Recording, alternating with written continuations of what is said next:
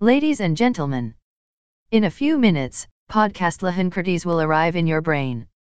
To all passengers who started the trip with podcast Lahankertes, please prepare your belongings. We remind you to set your sound on until the podcast end. Thank you for listening our podcast. See you on the next episode.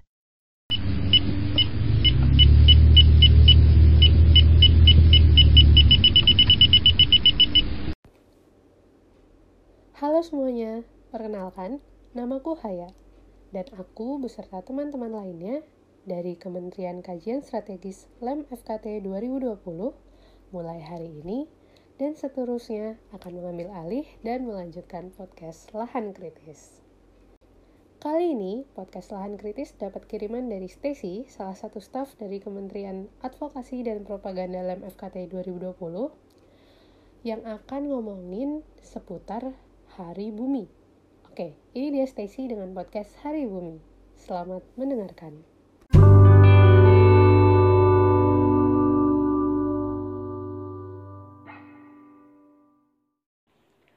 Mahatma Gandhi pernah berkata, "Bumi ini cukup untuk tujuh generasi, namun tidak akan pernah cukup untuk tujuh orang yang serakah." Hari ini, kita akan membicarakan mengenai Hari Bumi yang akan datang. Hari Bumi merupakan acara tahunan yang dilaksanakan setiap tanggal 22 April. Hari Bumi diadakan untuk meningkatkan kesadaran terhadap lingkungan. Hari Bumi pertama kali dicanangkan oleh Gellert Nelson yang merupakan seorang pengajar lingkungan asal Amerika Serikat pada tahun 1970.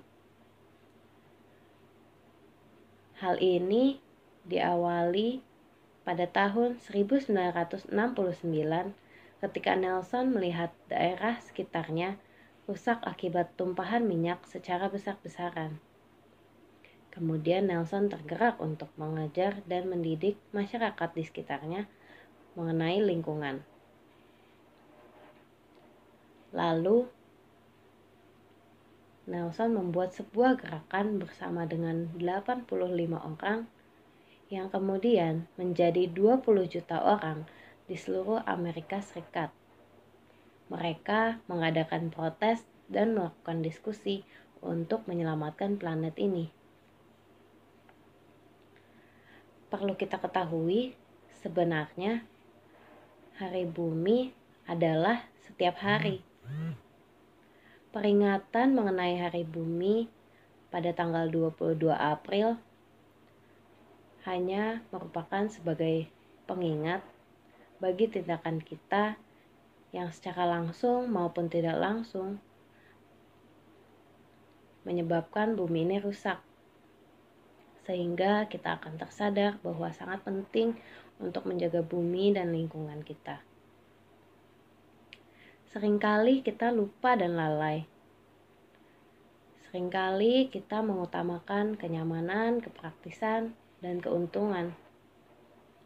Sehingga kita masih sering menggunakan plastik, membuang sampah sembarangan, menebang pohon, menyisakan makanan, dan sebagainya. Saat ini, bumi sedang dilanda oleh pandemi. Di satu sisi, kita menjadi tidak sering bepergian dan mengurangi polusi. Aktivitas kita terhambat. Tapi aktivitas merusak bumi pun ikut terhambat.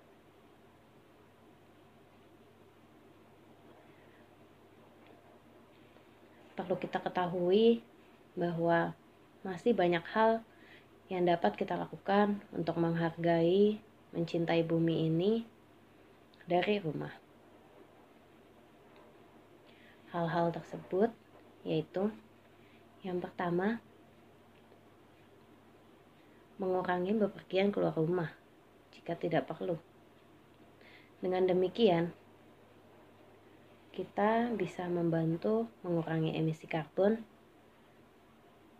mengurangi kemacetan, serta menghindari diri kita sendiri dari polusi. Yang kedua, jika kita jika kalian suka berkebun, kalian bisa memisahkan sampah rumah menjadi kompos. Yang ketiga, memasak makanan sendiri. Dengan memasak makanan sendiri, tentunya kita akan tahu bahan-bahan apa saja yang masuk ke dalam makanan kita, sehingga lebih sehat. Selain itu, kita juga tidak perlu memesan makanan, sehingga kita dapat mengurangi sampah, terutama plastik. Yang keempat, menggunakan listrik dan air seperlunya. Selain menghemat energi, kita juga bisa berhemat uang. Yang kelima, hindari menggunakan sedotan sekali pakai dan plastik belanja. Sebisa mungkin, jika tidak terpaksa, kita tidak perlu menggunakan sedotan dan ketika berbelanja, alangkah lebih baik jika kita menggunakan tas belanja yang dapat dipakai berulang. Sebenarnya, masih banyak hal yang dapat kita lakukan untuk menjaga bumi dari rumah. Yang kita perlukan adalah meningkatkan kesadaran diri sendiri serta meningkatkan kesadaran orang-orang di sekitar kita selain peduli terhadap orang di sekitar, kita juga peduli dengan bumi ini.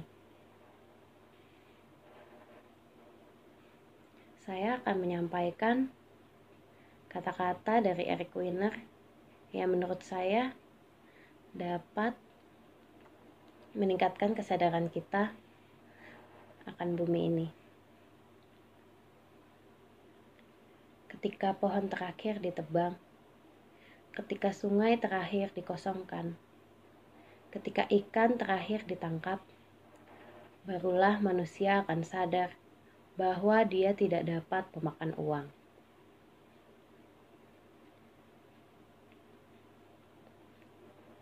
Sekian dari saya. Terima kasih sudah mendengarkan.